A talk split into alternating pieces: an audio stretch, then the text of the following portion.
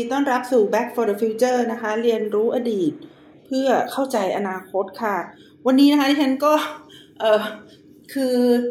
คือส่งงานน้องกันสายวันหนึ่งนะคะ ก็คือปกติเนี่ยควรจะต้องส่งเมื่อวานนะคะ ก็คือวันที่เจ็ด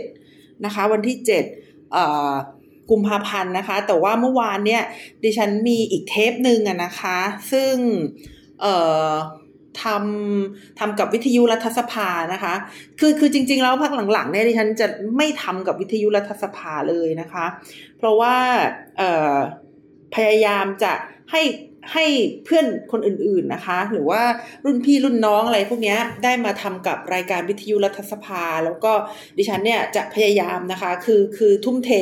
ให้กับ พอดแคสต์ Back for the Future ที่เดียวนะคะ เพราะว่าการที่เราจะต้องหาคอนเทนต์นะคะ ไปใส่ใน 2 รายการเนี่ย แล้วแล้วทำคนเดียวนะคะ ก็เป็นเรื่องที่ค่อนข้างที่จะลำบากเลยทีเดียวนะคะ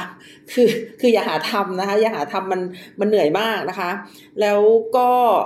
เออเออมันมันก็เลยได้ทำให้คิดว่า คนที่เขาทำรายการทีวีอยู่ทุกวันเนี่ยเขาเเขามีทีมงานที่ผลิตคอนเทนต์หรือเปล่านะคะ ไม่งั้นเขาเขาจะไปหาที่ไหนอะค่ะ คือปกติดิฉันก็มีงานงานที่เป็นงานประจำอยู่นะคะ แล้วก็ในช่วงนี้ก็เรียนหนังสือด้วยนะคะ เพราะฉะนั้นเนี่ยเวลาที่จะแบ่งเวลาเนี่ยมันมันก็ค่อนข้างที่จะเอียดนะค่อนข้างที่จะเต็ม เอ่อแล้วก็คือคือในทุกๆสัปดาห์เนี่ย ดิฉันก็จะพยายาม เอ่อ หาอ่านข่าวนะคะ คือคือจริงๆต้องต้องขอบคุณรายการมากกว่า ขอบคุณไทย political database มากกว่าที่คือคือที่ให้ดิฉันจัดรายการอะแล้วดิฉันรู้สึกว่า เออเดี๋ยวอาทิตย์หน้าจะคุยอะไรอะคุณผู้ฟังดีนะเนี้ยค่ะ ก็เลยได้พยายามหาข้อมูลนะคะ เอามาคุยกับคุณผู้ฟังนะคะ บางบางสัปดาห์ก็ มีหลายเรื่องนะคะดิฉันก็เขียนจดโน้ตเอาไว้จดโน้ตเอาไว้นะคะ แล้วก็ค่อยๆ เพิ่มพูนความรู้เรื่อยๆนะคะ เช่นเรื่องอบางเรื่องมีข่าวนิดๆเนี่ยนะคะฉันก็ดิฉันก็จะเก็บเก็บเก็บไว้กลุ่มหนึ่งนะคะ แล้วก็เอามารวมกันเรื่อยๆพออมีข่าวที่เยอะขึ้นเมื่อไหร่นะคะ ก็จะรวบรวมนะคะเป็นเป็นประเด็นนะคะ แล้วก็นำมาคุยคุณผู้ฟัง ทีเนี้ยพอดีเดือนกุมภาพันธ์เนี่ยไม่รู้ไม่รู้เกิดอะไรขึ้นนะคะพระสุขเข้าพระเสาแทรกคือหาคนออกรายการวิทยุรัฐสภาไม่ได้เลยนะคะดิฉันก็เลยต้องมาออกสองเทป ในรายการวิทยุรัฐสภาแล้วก็เออพอดีมันมีโอลิมปิกฤดูหนาวนะคะของจีนนะคะ เราก็เลยพูดเรื่องเออโอลิมปิกฤดูหนาวของจีนไปนะคะ เมื่อวานนี้แล้วก็พูดเรื่องของอุดมการ อของประเทศจีนนะคะก็คือคือคือทำไมต้องมีพฤติกรรม aggressive มากมาย แต่ว่าดิฉันก็ไม่ได้ใช้คำนี้หรอก เพราะว่าถ้าใช้คำนี้ไปก็กลัวจะโดนกฎหมายความมั่นคงของจีนนะคะคือคือพยายามที่จะไม่ใช้คำนี้ แต่ว่าถ้าเกิดได้ฟังรายการวิทยุรัฐสภาเมื่อวานเนี่ยก็จะเข้าใจนะคะว่าดิฉันเนี่ยหมายถึงพฤติกรรมนะคะที่ที่แลดู เป็นเป็นแบบนั้นนะคะ ของจีนว่าทำไมถึงทำแบบนั้นนะคะ ซึ่งเออจริง ๆ มันมีบทความที่ที่เก่าแล้วนะคะ บทความหนึ่งของ Foreign Affairs ดิฉันดูประมาณวันพฤหัสวันศุกร์อะไรประมาณนี้นะคะ เรื่องทำไมเออ ทำไมเผด็จการถึงชอบโอลิมปิกนะคะ แต่ว่าเรื่องนี้เคยเล่าเล่าใน Back for the Future ไปแล้วนะคะ เคยเคยเล่าไปแล้ว แล้วก็เล่าให้เห็นนะคะว่า เอ้ยมันภูมิใจมากเลยนะคะ ที่จะเห็นชื่อประเทศตัวเองเนี่ยอยู่ข้างบนบนนะคะของตารางนะคะในในการแข่งขันในระดับโลกนะคะ ก็คือมันเป็นการแข่งขันในระดับโลกไงแล้วก็มันเป็นสิ่งที่ทำให้ รวบรวมนะคะความรักชาติออกมาได้นะคะ คนที่เป็นเผด็จการเนี่ยเขาจะต้องสร้างความรู้สึกนะคะที่เป็นอันหนึ่งอันเดียวกันหรือว่าชาตินิยมนะคะเขาถึงจะอยู่ได้ ถ้าเผด็จการเนี่ยแล้วเขาไม่สร้างความรู้สึกเป็นอันหนึ่งอันเดียวกันเนี่ยนะคะ มันก็จะ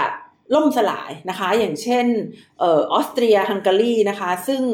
ซึ่งอันนั้นเขาก็เป็นจักรวรรดินะคะจักรวรรดิออสเตรียฮังการีแล้วก็มีผู้ปกครองคือจักรพรรดิอันนั้นเป็นช่วงก่อนสงครามโลกครั้งที่หนึ่งนะคะคือคือเขาไม่สามารถที่จะทำให้ชนเผ่าต่างๆ ที่อยู่ในอาณาจักรอันยิ่งใหญ่อันนั้นเนี่ยนะคะ มารวมกันเป็นอันหนึ่งอันเดียวได้ แล้วมันก็เกิดสงครามนะคะเกิดสงครามขึ้นในทั่ว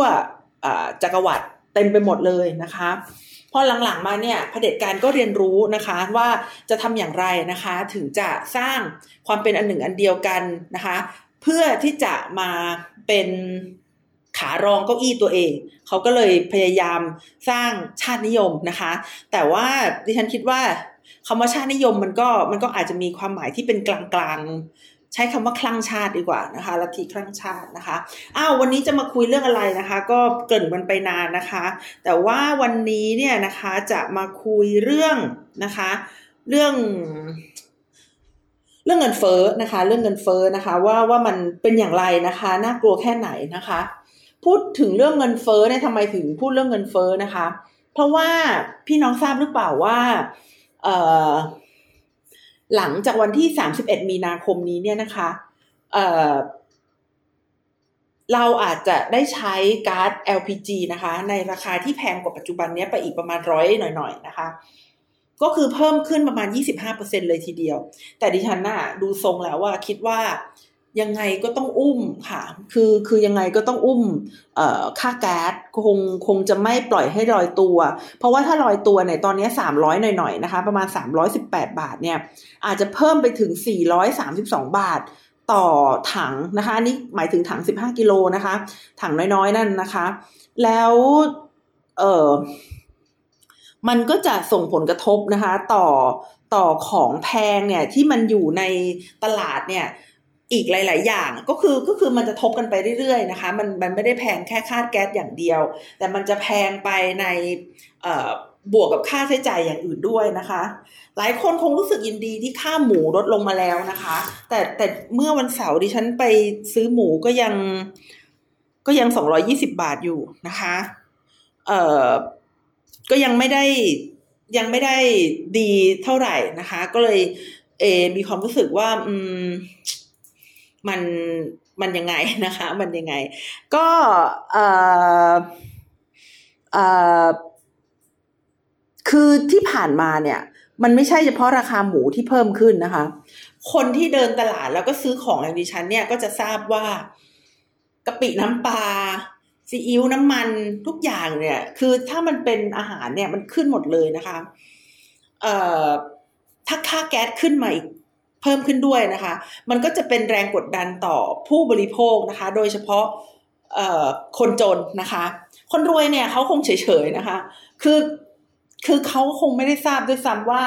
ราคาต้นทุนสินค้าเนี่ยราคาเท่าไหร่นะคะ เพราะว่าปกติเนี่ยเขา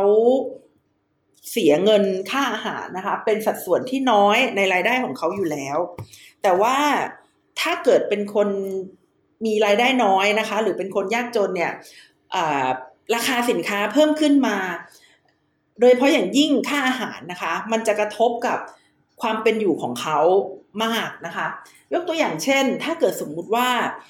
คุณผู้ฟังนะคะมีรายได้เนี่ยวันละ 300 บาทนะคะ แล้วค่าอาหารเนี่ยวันละ 100 บาทนะคะค่าอาหารเนี่ยก็คือหนึ่งในสามนะคะหนึ่งในสามของ รายได้ในแต่ละวันเลยทีเดียว แต่ว่าถ้าเกิดคุณผู้ฟังเนี่ยนะคะ มีรายได้นะคะ วันละ 2,000 บาทนะคะแล้วโอเคไม่ได้กินใช้นะคะร้อยเดียวนะคะ เพราะว่ามันก็ต้องมีระดับนิดนึงนะคะ อาจจะค่าให้จ่ายนะคะ คือเอามื้อละร้อยเลยก็ได้นะคะสามร้อยบาทนะคะซึ่งดิฉันก็ยังไม่รู้จะทานอะไรมื้อละร้อยก็เยอะอยู่นะคะ คงคงคือคือคือหมายความว่า ถ้าเราไม่ได้ไปทานในพัตคารเนี่ยแล้วแล้วแล้วเราซื้ออาหารทานธรรมดาเนี่ยนะคะ แล้วต้องทานได้มื้อละร้อยนี่ก็ต้องก็ต้องทานเยอะพอสมควรนะคะ เอาเป็นว่าเอ่อถ้ารายได้สามร้อยแล้วทานแบบกระมิดกระแหม่เนี่ยหนึ่งร้อยบาทก็คือหนึ่งในสามแล้วนะคะ แต่ถ้ามีรายได้สองพันนะคะ แล้วกินแบบ มหาราชานะคะ คือเออกินแล้วให้กินชาชาชาไข่มุกด้วยก็ได้นะคะสามร้อยบาทเนี่ย มันก็ตกสิบกว่าเปอร์เซ็นต์เองนะคะของของรายได้ที่มีนะคะ ก็คือสามสิบสามเปอร์เซ็นกับสิบกว่าเปอร์เซ็นต์เนี่ยมันก็ต่างกันนะคะ เพราะฉะนั้นเมื่อราคาอาหารเพิ่มขึ้นเนี่ย มันเลยกลายเป็นสิ่งที่กดดันนะคะ กับการใช้ชีวิตกับของคนจนเนี่ย มากกว่าคนรวยนะคะ วันนี้ที่ฉันก็เลยจะมาคุยให้ฟังนะคะ ถึงเรื่องของอภาวะเงินเฟ้อนะคะถ้าถามว่านะคะในปีนี้นะคะ ปี 2022 เนี่ยนะคะ สิ่งที่เป็นสิ่งที่อันตรายนะคะหน้าหวาดกลัวเนี่ยมันก็คือเรื่องของโอไมคอนหรือเปล่านะคะเอ่อนักเศรษฐศาสตร์นะคะ หลาย ๆ คนออกมาบอกว่า เออมันไม่เป็นนะคะมันมันมันไม่ใช่นะคะ จริงๆแล้วสิ่งที่จะเป็นปัญหาต่อตลาดนะคะ ไม่ว่าจะเป็นตลาดเงินตลาดทุนนะคะ หรือว่าตลาดที่เป็นการค้าและบริการแบบเรียลเทรดเนี่ยนะคะ มันก็คือเงินเฟ้อนะคะ มันก็คือเงินเฟ้อนะคะ เงินเฟ้อนี่มันพังยังไงนะคะ จริง ๆแล้วประเทศที่ประสบกับปัญหา เงินเฟ้อแบบแบบมากมายนะคะ ที่ดิฉันเคยเรียนเนี่ยดิฉันจำได้ว่าเป็นประเทศเยอรมนีนะคะ ก่อนสงครามโลกครั้งที่สองนะคะ ก็คือต้องเท้าความก่อนว่าก่อนหน้านี้เนี่ยเยอรมันนะคะในสถานภาพของอ่อเอ่อ คือคือเขาเป็นประเทศผู้ก่อสงครามนะคะ ตอนนั้นก็จะมีเยอรมันกับออสเตรียฮังการีนะคะที่ที่เป็นพันธมิตรกันนะคะ แล้วก็ไปก่อสงครามนะคะ ไปก่อสงคราม แล้วก็หลังจากนั้นเนี่ยหลาย ๆ ประเทศทั่วโลกก็มาร่วมสงครามระหว่างกันนะคะ จนในที่สุดก็เป็นสงครามโลกนะคะ เป็นสงครามโลก เยอรมันแพ้นะคะ พอเยอรมันแพ้ปุ๊บเนี่ยนะคะ กลายเป็นว่าเยอรมันเนี่ยต้องเสียนะคะ ค่าปฏิกรรมสงครามเนี่ยเป็นเป็นจำนวนมหาศาลเลยนะคะ ในส่วนที่สัญญาแวร์ซายนะคะ แวร์ซายเนี่ยมันเป็นเมืองนะคะที่อยู่ในประเทศฝรั่งเศสนะคะ คือเยอรมันเนี่ยแพ้สงครามกับฝรั่งเศส แล้วก็ต้องมาทำสงครามเออมามาทำส่วนที่สัญญานะคะที่ที่เมืองแวร์ซายนะคะ ก่อนหน้านี้เนี่ยเออ ฝรั่งเศสแพ้เยอรมันนะคะ ในสงครามนโปเลียนนะคะในช่วงที่ฝรั่งเศสแพ้เยอรมันในสงครามนโปเลียนเนี่ยนะคะเขาได้มีการเจรจาทางการทูตแบบหนึ่งนะคะ ซึ่งเเขาบอกว่าการเจรจาทางการทูตในครั้งนั้นเนี่ยเขาไม่ได้จะทำให้คนแพ้เนี่ยแพ้จนอยู่ไม่ได้นะคะ แต่ว่าคือคือจะทำยังไงให้ฝรั่งเศสเนี่ยไม่เข้มแข็ง ในระดับที่จะไปทำลายคนอื่น แต่ก็ไม่ได้อ่อนแอในระดับที่จะจะป้องกันตัวเองอะไรไม่ได้เลยนะคะนั้นก็คือหนึ่งในหลักการนะคะของของออสงครามนะคะ ที่เกิดขึ้นระหว่างฝรั่งเศสและเยอรมันนะคะ แต่พอสงครามโลกครั้งที่หนึ่งจบลงเนี่ยนะคะ ไอ้หลักการแบบนี้เนี่ยมันมันไม่มีนะคะ กลายเป็นว่าผู้ชนะเนี่ยพยายามที่จะหยิบ ทุกอย่างนะคะ มาจากผู้แพ้นะคะส่วนที่สัญญาแวร์ซายค่ะ ก็เป็นส่วนที่สัญญานะคะ ที่บังคับให้ผู้แพ้สงคราม ต้องจ่ายค่าปฏิกรสงครามนะคะ เป็นทองคำนะคะจำนวน เอ่อหนึ่งแสนตันนะคะหนึ่งแสนตัน มันมากขนาดไหนอะคะดิฉันว่ามันน่าจะเยอะมากเลยทีเดียวนะคะ แต่ว่าเยอรมันภายใต้สภาวะผู้แพ้สงครามเนี่ย คือคือบ้านเมืองมันก็คงจะโดนทำลายแบบแบบแย่แล้วนะคะ พวกโรงงานอุตสาหกรรมก็คงจะโดนระเบิดอะไรมากมายเนี่ย แล้วเขาจะมีกำลังนะคะที่ไหนนะคะ ที่จะเอาเงินมาจ่ายให้กับฝรั่งเศสนะคะ แน่นอนค่ะ พอแพ้สงครามต้องทำสนธิสัญญา แล้วก็ไม่มีเงินมาจ่ายนะคะ ในปี 1922 เนี่ยนะคะ ฝรั่งเศสกับเบลเยียมนะคะ ก็เลยส่งกองกำลังค่ะ มายึดเขตอุตสาหกรรมนะคะ ของเยอรมันที่ชื่อว่าเขตอุตสาหกรรมรัวนะคะ ไปไปไปยึดเขตอุตสาหกรรมนั้นนะคะ ซึ่งมันก็ทำให้สถานการณ์ยิ่งแย่ลงนะคะ เรียกได้ว่าเศรษฐกิจเนี่ยเข้าขั้น เออเรียกว่าไงเดียหายนะนะคะ หายนะทันทีนะคะ เพราะว่า เออ ปกติคนแพ้สงครามนี่ก็แย่อยู่แล้วนะคะ ยังต้องเอาทองคำไปจ่ายเขาเมื่อจ่ายแล้วไม่มีปัญญาจ่ายนะคะเอ่อก็มีปัญหาอื่น ๆทันทีนะคะ คนงานเนี่ยก็หยุดงานประท้วงนะคะ แล้วรัฐบาลนะคะก็เลยก็เลยต้องพิมพ์แบงก์ออกมานะคะ เพื่อที่จะให้คนงานเนี่ยเอ่อเป็นเป็นค่าแรงให้กับคนงานนะคะ แต่การพิมพ์แบงก์ออกมาอย่างมากมายอย่างนั้นเนี่ยนะคะก็ได้ทำให้เกิดสภาวะเงินเฟ้ออย่างรุนแรงนะคะ ซึ่งภาษาอังกฤษเนี่ยไม่ได้เรียกว่า inflation นะคะ แต่เรียกว่า hyperinflation ก็คือสภาวะเงินเฟ้ออย่างรุนแรงนะคะ การตีพิมพ์เงินนะคะจำนวนมหาศาลนะคะ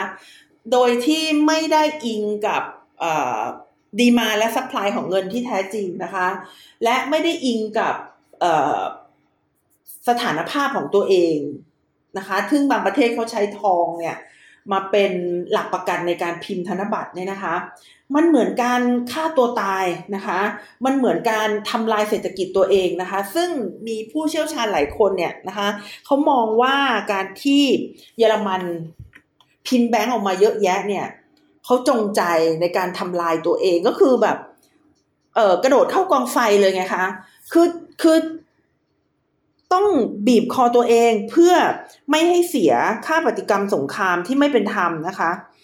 ถามว่าในสถานการณ์นั้นนะมันเลวร้ายแค่ไหนนะคะ คือราคาสินค้าและบริการนะคะ เพิ่มขึ้นหนึ่งเท่าทุกวันนะคะ แปลว่าวันนี้ทานก๋วยเตี๋ยวราคาสามสิบาทพรุ่งนี้หกสิบาทมะรืนนี้ร้อยี่สิบบาทมาเรื่องนี้สองร้อยสี่สิบบาทวันถัดไปสี่ร้อยแปดสิบาท มันจะเป็นราคาแบบนี้นะคะ มัน คือมึงมันแพงจนกระทั่งคนงานเนี่ย จะต้องรับค่าจ้างทุกชั่วโมงนะคะ แล้วรีบนำเงินเนี่ย ไปซื้อของนะคะ ก่อนที่เงินจะกลายเป็นกระดาษนะคะ และที่จริงเนี่ย เงินเนี่ยนะคะ มีมูลค่าน้อยกว่ากระดาษที่เอามาพิมพ์อีกนะคะ คือคือคือคือมันแย่มากทีเดียวแล้วถามว่านี่เป็นสถานการณ์ที่แย่ที่สุดที่เคยเกิดขึ้นในโลกหรือเปล่านะคะ ดิฉันเคยไปอ่านเจอบอกว่ามันมีประเทศฮังการีนะคะ ช่วงหนึ่งจำไม่ได้แน่นอนว่าช่วงไหน เข้าใจว่าน่าจะหลังสงครามโลกที่สองค่าราคาสินค้าและบริการเนี่ย เพิ่มขึ้นหนึ่งเท่าทุกๆสิบห้าชั่วโมงนะคะซึ่งซึ่งเลวร้ายกว่าในเยอรมัน เพราะว่าเยอรมันเนี่ย เพิ่มขึ้น เอ่อทุกๆยี่สิบสี่ชั่วโมงนะคะ สถานการณ์ที่เกิดขึ้นในเยอรมันเนี่ยนะคะ มันมันทำให้คนเนี่ยเอาเอาธนบัตรเนี่ยนะคะ มาเผานะคะ แทนฟืนนะคะเพราะว่ามันถูกกว่าฟืนนะคะ คือคือมันเป็นกองกระดาษที่ที่ที่ใช้อะไรไม่ได้นะคะ คนก็เลยอยู่ในสภาวะที่ที่แย่นะคะ ที่สิ้นหวังแล้วก็ไม่รู้ว่าจะมีชีวิตอยู่ต่อไปถึงวันข้างหน้าหรือเปล่านะคะ ดิฉันเคยอยู่ในสถานการณ์นี้เหมือนกันนะคะ คือดิฉันเคยไปอยู่ที่ประเทศหนึ่งนะคะ ที่มีเงินเฟ้อในตอนนั้นเนี่ยสองพันเปอร์เซ็นต่อปีนะคะ เงินเฟ้อสองพันเปอร์เซ็นต่อปีเนี่ย มันมันก็โหดร้ายมากนะคะ คือคือมันมีใครสักคนหนึ่งเนี่ยมาขโมยเงินในกระเป๋าตังเราทุกๆวัน ทุก ๆ นาที ทุก ๆ วินาที นะคะ โดยที่เงินนั้นน่ะยังอยู่ในกระเป๋าเราแต่มูลค่าของมันเนี่ยลดลงเรื่อยๆนะคะดิฉันจำได้ว่าเคยไปกินกาแฟอยู่ร้านหนึ่งเนี่ยเอ่อเข้าร้านไปเนี่ยประมาณช่วงสายๆนะคะ แล้วก็นั่งกินนั่งคุยนั่งอะไรกับเพื่อนนะคะ พอออกมาเนี่ยปรากฏว่าเงินไม่พอจ่ายนะคะ ตอนแรกรู้สึกว่าจะแปดสิบต่อแก้วเนี่ย แล้วพอ ระยะเวลาผ่านไปจนกระทั่งออกมาเนี่ยร้อยกว่านะคะร้อยกว่าต่อต่อแก้ว ก็เลยทำให้จำนวนเงินไม่พอจ่ายนะคะ ต้องขอยืมเพื่อนนะคะ เพื่อนก็เพื่อนก็ใจดีให้ให้ยืมนะคะ แต่ก็ไม่ได้ใช้คืนหรอกเพราะว่าอีกวันหนึ่งเนี่ย เราเรายืมเขามาเนี่ย มันก็ไม่ใช่มูลค่าที่เรายืมเขาแล้วนะคะ มันเป็นสถานการณ์ที่แบบสิ้นหวังจริง ๆนะคะ แล้วก็ มีหลายคนเนี่ยเขาบอกว่าภายใต้สถานการณ์ที่สิ้นหวังแบบนี้นะคะ มันทำให้คนเยอรมันในตอนนั้นเนี่ยพร้อมที่จะยอมรับกับอะไรก็ได้ที่จะมาสัญญาเขานะคะว่าวันข้างหน้าจะดีกว่านี้นะคะ แล้วก็นี่เป็นสาเหตุที่เปิดทางนะคะ ให้ฮิตเลอร์เนี่ยนะคะ เข้ามาอยู่ในใจกลางอยู่ในกลางใจนะคะ ของคนเยอรมันนะคะ ในยุคนั้นค่ะ คืออันนี้เป็นเป็นดิฉันค่อนข้างมีข้อมูลตรงนี้ เพราะว่าในตอนตอนเรียนนะคะ ตอนเรียนเนี่ย เออสถานการณ์เยอรมันก่อนสงครามโลกครั้งที่สองเนี่ยเป็นเป็นรายงานที่ดิฉันทำนะคะ เพราะฉะนั้นก็อ่านหนังสือเยอะมากแล้วก็ เออข้อความหลักที่ดิฉันอยากจะบอกกับเพื่อนร่วมห้องนะคะ แล้วก็ อาจารย์ตอนนั้นนะคะ เรียนกับอาจารย์กุลดาเนี่ยนะคะ ก็คือ อะไรทำให้คนเยอรมันนะคะ หลงเชื่อถ้อยคำนะคะของฮิตเลอร์ได้นะคะ เราก็เลยต้องไปดูบริบทนะคะทางความมั่นคงนะคะ ก็คือการแพ้สงครามนะคะ บริบททางเศรษฐกิจนะคะ ก็คือสภาวะความล้มเหลวนะคะ ทางเศรษฐกิจนะคะ แล้วก็ความอัดอั้นตันใจนะคะ การไม่มีทางออกนะคะของ ของเยอรมันนะคะออนอกจากนี้แล้วเนี่ยนะคะ นอกจากสงครามโลกครั้งที่หนึ่งแล้วเนี่ย เงินเฟ้ออีกครั้งหนึ่งนะคะ ก็คือในช่วงหลังสงครามโลกที่สองคือเงินเฟ้อเนี่ยนะคะ มันมักจะเกิดขึ้นหลังสงครามก็คือเป็นช่วงที่โลกเนี่ยมันมีการหย่อนเงินนะคะ หย่อนหย่อนเงินสดนะคะ แล้วก็สร้าง เอ่อ productivity นะคะ หรือว่าการการการผลิตนะคะ ผลผลิตเนี่ยเข้าไปในระบบจำนวนมากนะคะ คือคือสงครามในเวลาที่เราเห็นสงครามเนี่ย มันไม่ใช่แค่คนลากรถถัง หรือว่าคนเอาจรวดมายิงกันหรือว่าขับเครื่องบินเอ่อไล่ยิงกันเท่านั้นเนี่ยนะคะ แต่ว่าเบื้องหลังของสงครามนะคะ ก็คือการพัฒนาอุตสาหกรรมนะคะ ในระดับสูงที่จะรีดนะคะที่จะรีดผลิตภาพนะคะของสังคมเนี่ยออกมาให้ได้มากที่สุดนะคะ เพราะฉะนั้นจึงเป็นเรื่องที่เป็นไปได้มากทีเดียวนะคะ ที่หลังสงครามทีไรเนี่ยนะคะ ไอสภาวะที่ พยายามปั๊มทุกสิ่งทุกอย่างเข้าไปในสังคมเนี่ย มันจะเกิดฟองสบู่นะคะ และทำให้นะคะ เกิดความพังไปทั่วนะคะ โดยเฉพาะอย่างยิ่งค่ะในในในยุโรปเนี่ยนะคะ ในยุโรปเนี่ย คือสงครามส่วนใหญ่มันสู้กันในยุโรปนะคะ มันก็เลยมีความเจ๊งนะคะ ถนนพังอาคารพังนะคะ สาธารณูปโภคต่างๆเรียกได้ว่าเหลือศูนย์เลยทีเดียวนะคะ สิ่งที่สหรัฐอเมริกาทำนะคะ ก็คือทำยังไงก็ได้เนี่ย ไม่ให้ยุโรปเนี่ยเขาจมอยู่ในความพังแบบโดดเดี่ยวนะคะ เพราะว่าถ้าเกิดทิ้งให้เขาจบอยู่ในความพังแบบโดดเดี่ยวเนี่ยเขาก็กลัวนะคะว่า สหภาพโซเวียตนะคะ จะใช้ความจนตรงนี้เข้ามาครอบงำยุโรปนะคะ ตะวันตกสหรัฐอเมริกาก็เลยต้องโยนเงินเข้าไปในยุโรปตะวันตกนะคะจำนวนมหาศาล แล้วก็เป็นต้นกำเนิดนะคะของบทบาทของบิ๊กก government นะคะหรือว่ารัฐบาลใหญ่นะคะ แต่ว่าในวันนี้เนี่ยมันมันทำยากนะคะมันทำยากนะคะ เพราะว่าจะหาใครที่ร่ำรวยแล้วก็เอ สถานการณ์ที่แบบเหมือนในช่วงหลังสงครามโลกครั้งที่หลังสงครามโลกครั้งที่สองเนี่ยนะคะ มันก็ยากมากนะคะ เมื่อวันเสาร์ที่ผ่านมานะคะ ดิฉันพบกับอดีตนะคะผู้ว่าการแบงค์ชาติแล้วก็ได้ได้ได้ได้ทานข้าวร่วมกับเขานะคะ ดิฉันก็ถามเขาว่า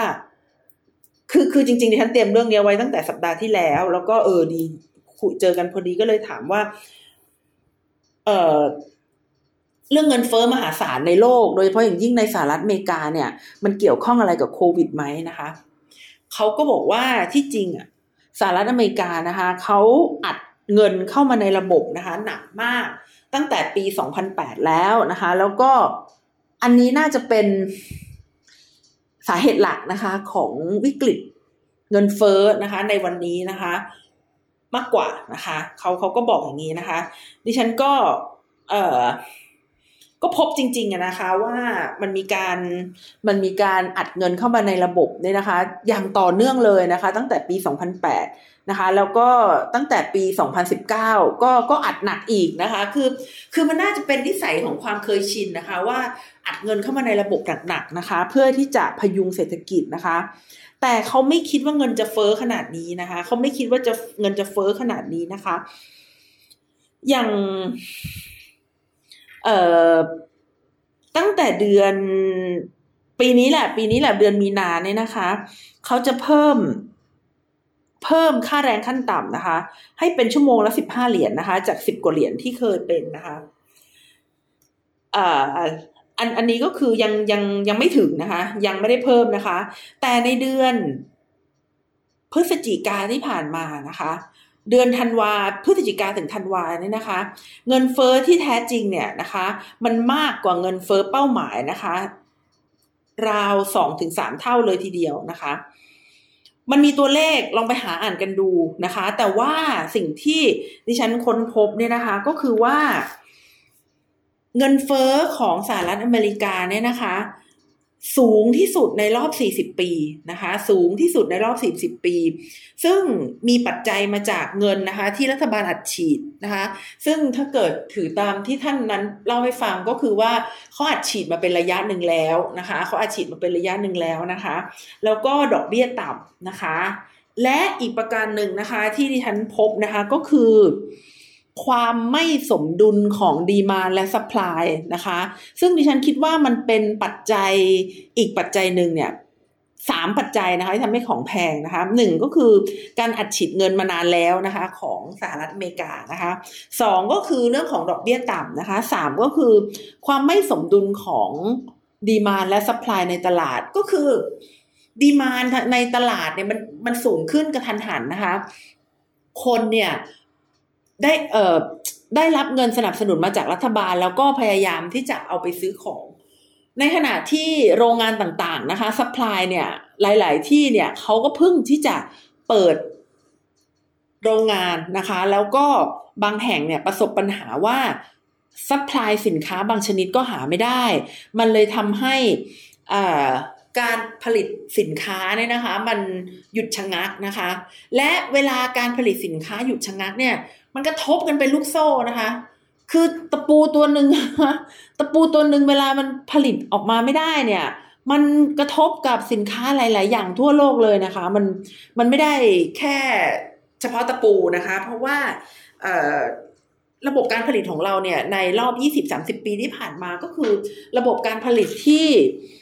เชื่อมโยงกันทั้งโลกนะคะ มันเป็นการเชื่อมโยงกันทั้งโลกนะคะ ตอน เกิดโควิดใหม่ๆดิฉันจำได้ว่าดิฉันฟังรายการวิทยุเขาบอกว่าใคร ๆก็ต้องกอดเงินสด เพราะว่าเงินสดจะหมดโลก ดิฉันฟังแล้วก็งงนะคะดิฉันฟังแล้วก็งง เพราะว่าถ้าเงินสดหมดโลกแล้วไอ้สิ่งที่เรากอดมันจะเป็นเศษกระดาษหรือเปล่านะคะ แต่ว่าดิฉันไม่ค่อยกังวล เพราะว่าดิฉันไม่ค่อยมีเงินนะคะ แต่ว่านั่นแหละค่ะ ก็คือนักวิจารณ์ที่มาบอกว่าให้กอดเงินสดเอาไว้ เพราะเงินสดจะ หมดนะคะ ใครๆก็ต้องการสภาพคล่องกันทั้งนั้นนะคะ มันใช่หรือเปล่านะคะ มันใช่หรือเปล่านะคะเอ่อด้วยเหตุนี้นะคะสหรัฐอเมริกาเนี่ยเขาก็เลยจำเป็นนะคะ จะต้องเพิ่มดอกเบี้ยนะคะ ซึ่ง จะเพิ่มจากอัตราปัจจุบันเนี่ยนะคะ ก็คือศูนย์จุดอะไรเนี่ยนะคะ ไปอยู่ที่ 2.5 ถึง 2.75เปอร์เซ็นต์นะคะ โดยเขาจะปรับขึ้น 4 ปีนะคะ 10 ปีเนี่ยทั้งหมด 10 ครั้งนะคะ ซึ่งถ้าปรับเป็นแบบนี้นะคะ ก็น่าจะหยุดสภาวะเงินเฟ้อไปได้บ้างนะคะ น่าจะหยุดสภาวะเงินเฟ้อไปได้บ้างนะคะ แต่ดิฉันก็ถาม ท่านผู้ว่าเหมือนกันนะคะ บอกว่า อย่างบ้านเรานี่จะปรับได้ไหมนะคะ ท่านก็บอกว่า บ้านเราเนี่ย มีระบบเศรษฐกิจที่อ่อนไหวกว่าหลาย ๆ ประเทศในโลกนะคะ แล้วก็ในการปรับขึ้นดอกเบี้ยเนี่ย ก็น่าจะโดนการต่อต้านในระดับสูงเลยทีเดียวนะคะ เขาบอกว่าวิธีการที่ นโยบายทางเศรษฐกิจใด ๆ ที่จะออกมาเนี่ยนะคะมันไม่ได้ขึ้นอยู่กับ หลักเหตุและผลทางเศรษฐศาสตร์อย่างเดียวนะคะ แต่มันขึ้นอยู่กับการตอบรับของระบบเศรษฐกิจในสังคมนะคะ มันขึ้นอยู่กับสภาวะทางการเมืองนะคะ มันขึ้นอยู่กับหลาย ๆ อย่างที่จำเป็นจะต้องนำมาตัดสินใจร่วมกันนะคะ แน่นอนที่สุดค่ะ กราฟนะคะ หรือว่าคำตอบในทางคณิตศาสตร์นะคะ มันมันมันอาจจะใช้ไม่ได้นะคะ เพราะฉะนั้น จากการที่ได้อ่านข่าวว่าสหรัฐอเมริกาจะมีการปรับขึ้นนโยบายเนี่ยนะคะสิบครั้งเนี่ยนะคะ ในสี่ปีเนี้ย ก็ยังไม่แน่ใจนะคะ ยังไม่แน่ใจว่าจะทำได้หรือเปล่านะคะ เพราะว่า มันต้องมีหลาย ๆ ปัจจัยนะคะหลาย ๆ ปัจจัยที่ที่เข้ามาช่วยนะคะในการควบคุมเงินเฟ้อนะคะคือคือวิธีการเพิ่มดอกเบี้ยเพื่อที่ลดเงินเฟ้อเนี่ยมันเป็นวิธีการนะคะที่ใช้ประสบความสำเร็จนะคะ ในยุคทศวรรษที่ 1970 ไง ในยุค 1970 มันมีอะไรที่ทำให้เกิดเงินเฟ้อนะคะ มันมีปัญหานะคะ มันมีปัญหาในเรื่องเอ่อ ราคาน้ำมันนะคะ ในปี 1973 กับ 1976 ที่ราคาน้ำมันเนี่ยดีดขึ้นมากนะคะในในในในสองปีในยุคดังกล่าวเนี่ยมันก็เลยผลักให้ราคาสินค้านะคะ และบริการเนี่ยเพิ่มขึ้นอย่างมากนะคะในช่วงทศวรรษที่ 1970 ก็เลยกลายเป็นว่ามีการเพิ่มดอกเบี้ยนะคะเพิ่มดอกเบี้ยเพื่อที่จะหยุดยั้งนะคะ สภาวะเงินเฟ้อในช่วงนั้น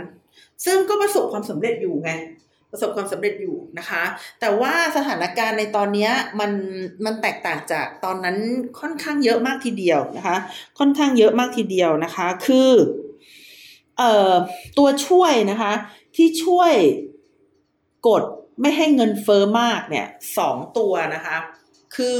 เหตุการณ์ทางการเมืองในยุโรปตะวันออกกับเหตุการณ์การ เปิดประเทศของจีนนะคะสองเหตุการณ์นี้มันเกี่ยวกันยังไงนะคะ คือเมื่อยุโรปตะวันออกเนี่ย แกออกมาจากสหภาพโซเวียตนะคะ เพราะว่าสหภาพโซเวียตล่มสลายเนี่ย ก็ปรากฏว่ามันเลยมีแรงงานราคาถูกนะคะ มีโรงงานอุตสาหกรรมนะคะ ที่มีต้นทุนต่ำ มื่อมีแรงงานราคาถูกและมีต้นทุนต่ำเนี่ย มันเลยช่วยไม่ให้เงินเฟ้อเนี่ย สูงมากนักนะคะนี่ก็คือตัวช่วยในยุคทศวรรษที่หนึ่งเก้าเก้าศูนะคะ ไม่ใช่เพียงแต่ยุโรปตะวันออกเท่านั้นนะคะ จีนเนี่ยโหมากระแทกอีกครั้งใหญ่เลยนะคะ คือว่าในตอนที่ประเทศจีนเนี่ยเขาเปิดประเทศแรก ๆนะคะ